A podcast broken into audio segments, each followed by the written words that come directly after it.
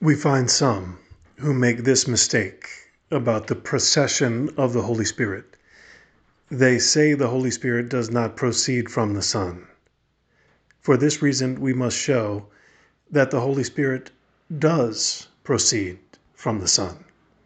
It is manifest in sacred scripture that the Holy Spirit is the Spirit of the Son.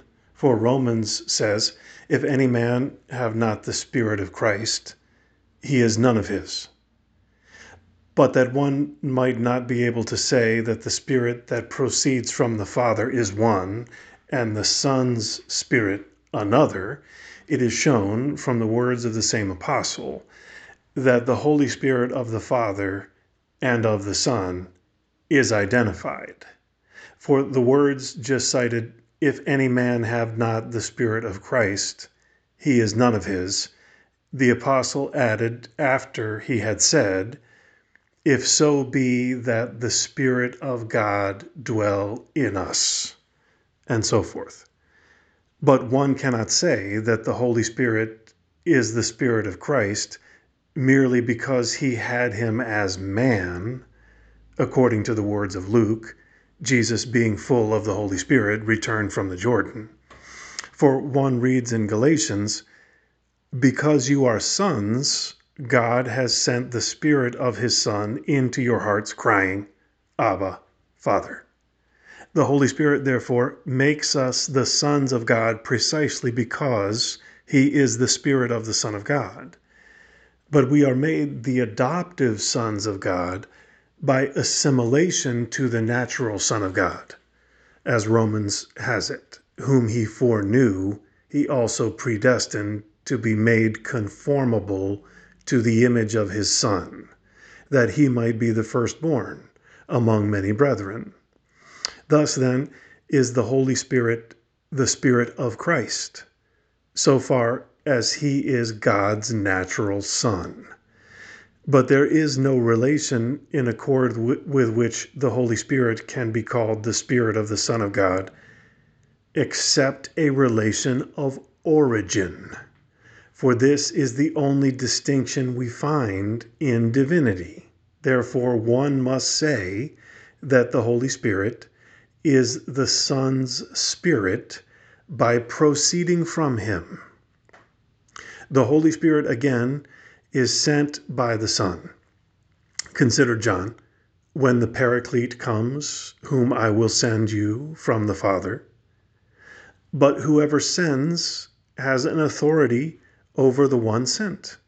One must then say that the Son has an authority in regard to the Holy Spirit, not, of course, that of being master or being greater, but in accord with origin only. In this wise, then, the Holy Spirit is from the Son.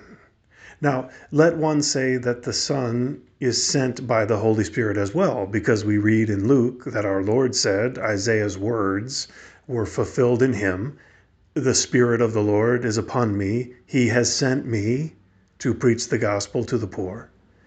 But consideration must be given this the Son is sent by the Holy Spirit in accord with the assumed nature. But the Holy Spirit has not assumed a created nature, so that in accord with it, he can be called sent by the Son, or so as to give give the Son authority in his regard. Therefore, this remains. It is considered as an eternal person that the Son has authority over the Holy Spirit. There is more. In John, the Son says of the Holy Spirit, He shall glorify me because he shall receive of mine.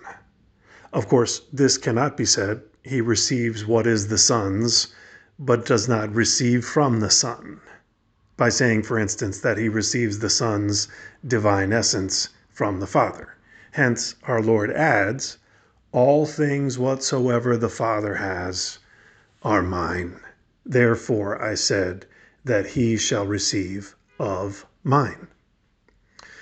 For if all things which the fathers which are the Father's are the Son's as well, the Father's authority as principle of the Holy Spirit must be the Son's as well.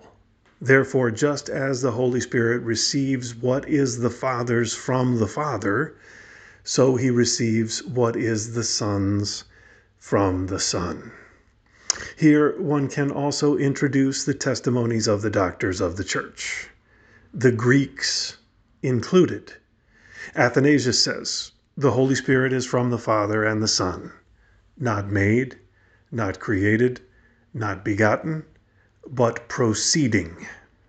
Cyril, too, in his epistle received by the Council of Chalcedon, says, The Spirit of the truth is named and is the Spirit of the truth, capital T, and flows from him, just as indeed from God the Father.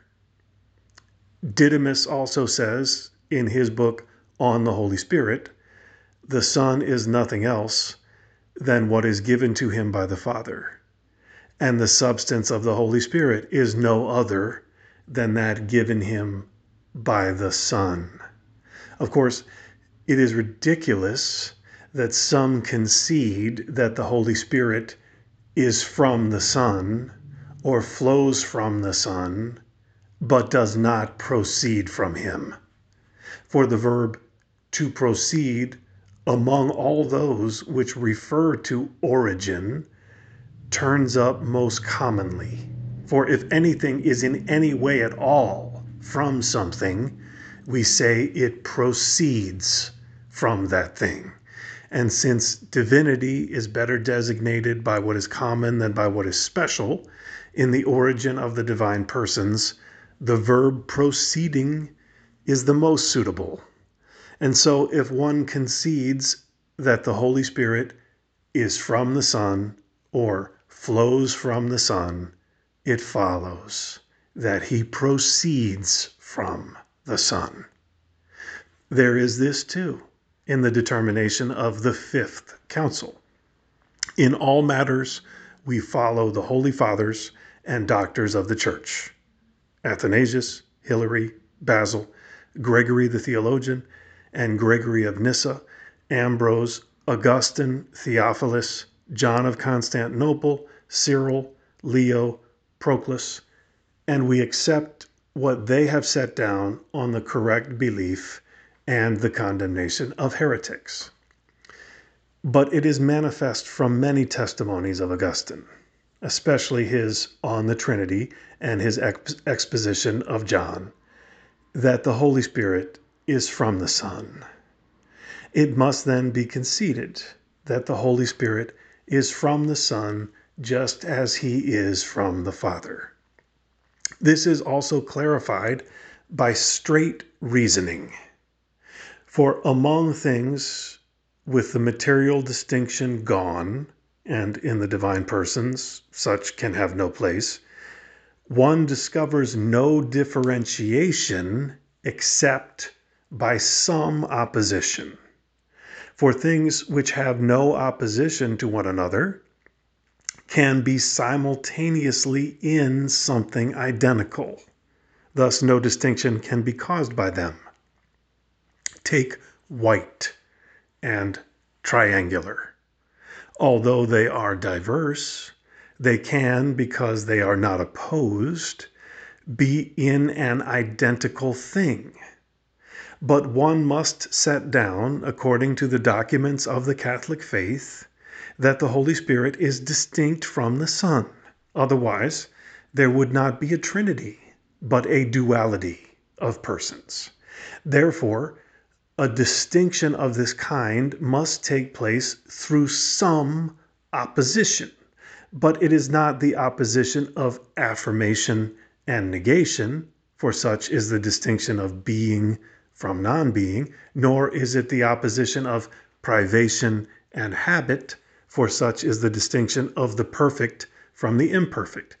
Neither is it the opposition of contrariety, for such is the distinction of diversity of form. For contrariety, as philosophers teach, is a difference following on form. And this difference is not suited to the divine persons since their form is one, just as their essence is. Hence, the Apostle says, speaking of the Son, being in the form of God, the form, namely, of the Father.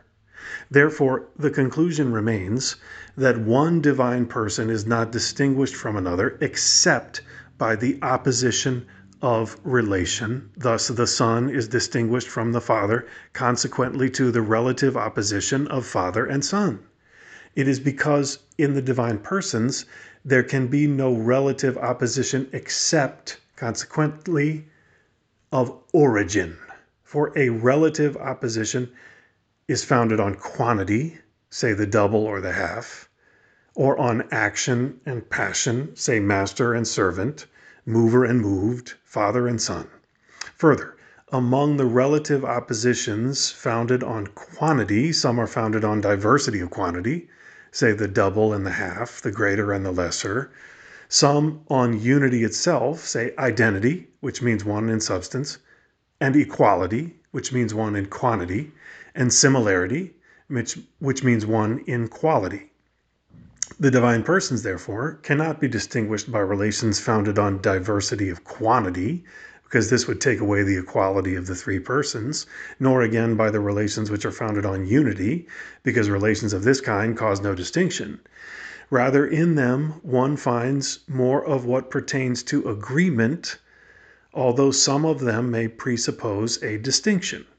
In all relations founded on action and passion, however, there is always one of the two which is a subject and unequal in power to the other. Here, exception is made only for the relations of origin, and in such there is no lesser indicated, because one finds there something producing that which is similar and equal to itself in nature and power. The conclusion, conclusion therefore, must be that the divine persons cannot be distinguished except by relative opposition in origin. Therefore, if the Holy Spirit is distinguished from the Son, he is necessarily from the Son. For we do not say that the Son is from the Holy Spirit, since the Holy Spirit is rather said to be of the Son and given by the Son. Again, the Son is from the Father, and so is the Holy Spirit. Therefore, the Father must be related both to the Son and the Holy Spirit as a principle, to that which is from the principle. He is related to the Son by reason of paternity, but not to the Holy Spirit, for then the Holy Spirit would be the Son, because paternity is not said except of a Son. There must then be another relation in the Father by which he is related to the Holy Spirit, and spiration is its name. In the same way, since there is in the Son a relation by which he is related to the Father, the name of which is sonship, there must also be in the Holy Spirit another relation by which he is related to the Father, and this is called procession, and thus in accord with the origin of the Son from the Father, there are two relations, one in the originator, the other in the originated, to wit, paternity and sonship. And there are two others in reference to the Holy Spirit, namely, spiration and procession. Therefore, paternity and spiration do not constitute two persons, but pertain to the one person of the Father, for they have no opposition to one another. Therefore, neither would sonship and procession constitute two persons, but would pertain to one, unless they had an opposition to one another.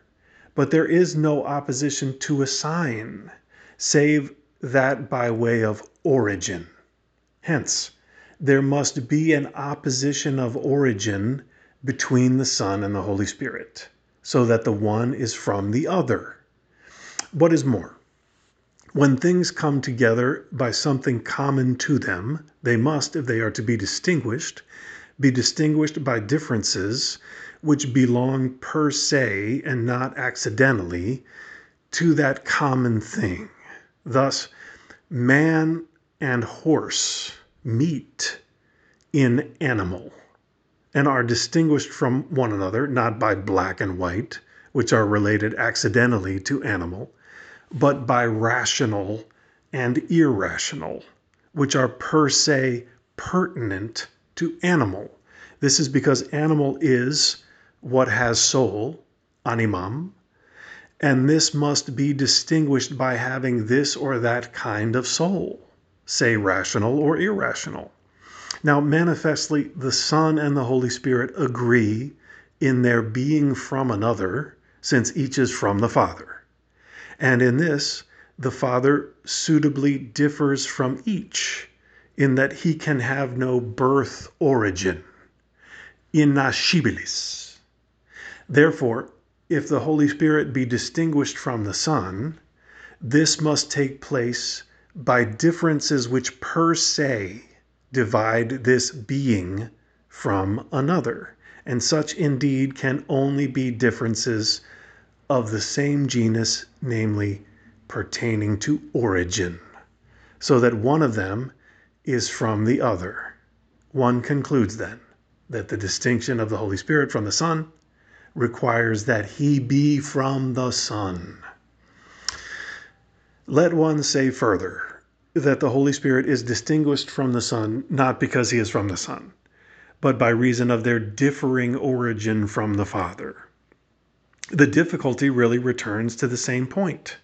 For if the Holy Spirit is other than the Son, the origin or procession of each must be other.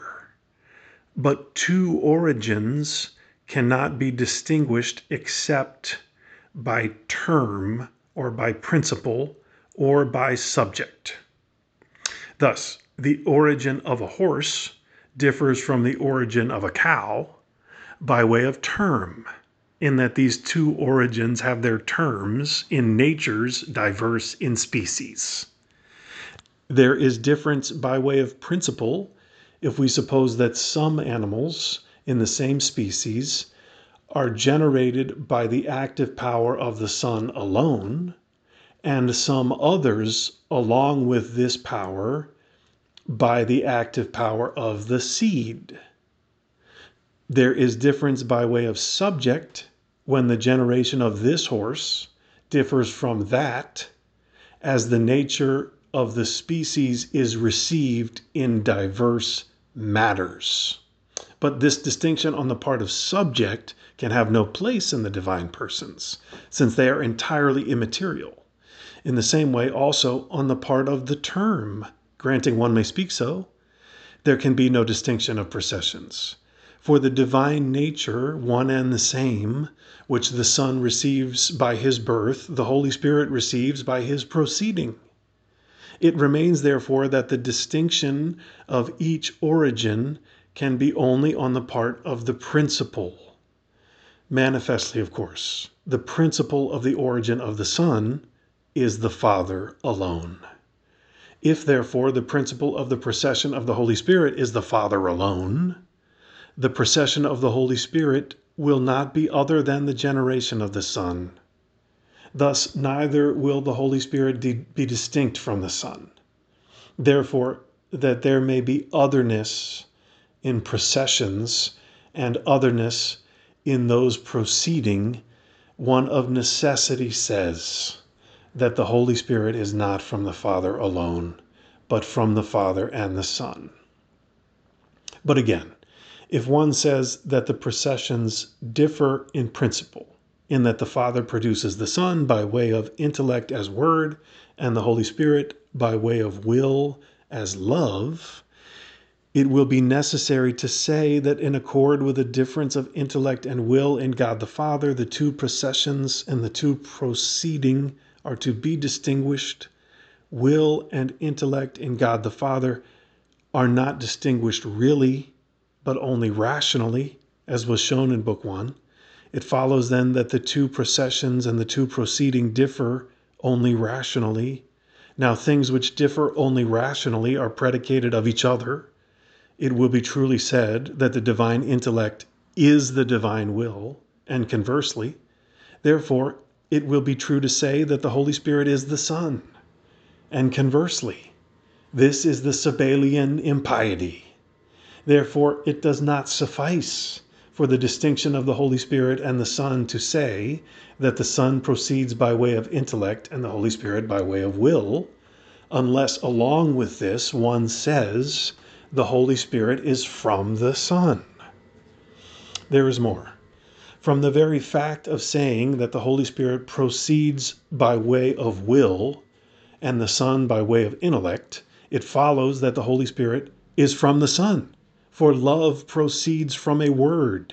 We are able to love nothing but that which a word in our heart conceives. Again, if one considers the diverse species of things, a certain order appears in them. The living are above the non living, animals are above plants, and man is above the other animals. And in each of these, different grades are discovered according to different species. Hence, even Plato said that the species of things are numbers which are varied in species by the addition and subtraction of unity. Hence, in immaterial substances, there can be no distinction except that of order. But in the divine persons who are entirely immaterial, there can be no other order than that of origin. Therefore, there are not two persons proceeding from one, unless one of those proceeds from a second, and thus, ne- thus necessarily the Holy Spirit proceeds from the Son. Moreover, the Father and the Son, unity of essence considered, do not differ save in this he is the Father, and He is the Son. So anything other than this is common to the Father and the Son. But to be the principle of the Holy Spirit is not included in the notion of paternity and of sonship. For it is one relation by which the Father is Father, and another by which He is the principle of the Holy Spirit, as was said above. Therefore, to be the principle of the Holy Spirit is common to the Father and the Son. Furthermore, whenever one thing is not opposed to the essential intelligibility of another, there is no impossibility, unless perhaps accidentally, about their coming together. But to be the principle of the Holy Spirit is not contrary to the intelligibility of the Son, not in so far as he is God because the Father is the principle of the Holy Spirit, nor insofar as he is Son, because the procession of the Holy Spirit is other than that of the Son. It is, of course, not repugnant to have what is from a principle according to one procession be the principle of another procession.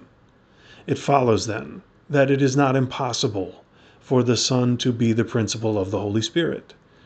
But that which is not impossible can be. In divinity, being and possibility do not differ. Therefore, the Son is the principle of the Holy Spirit.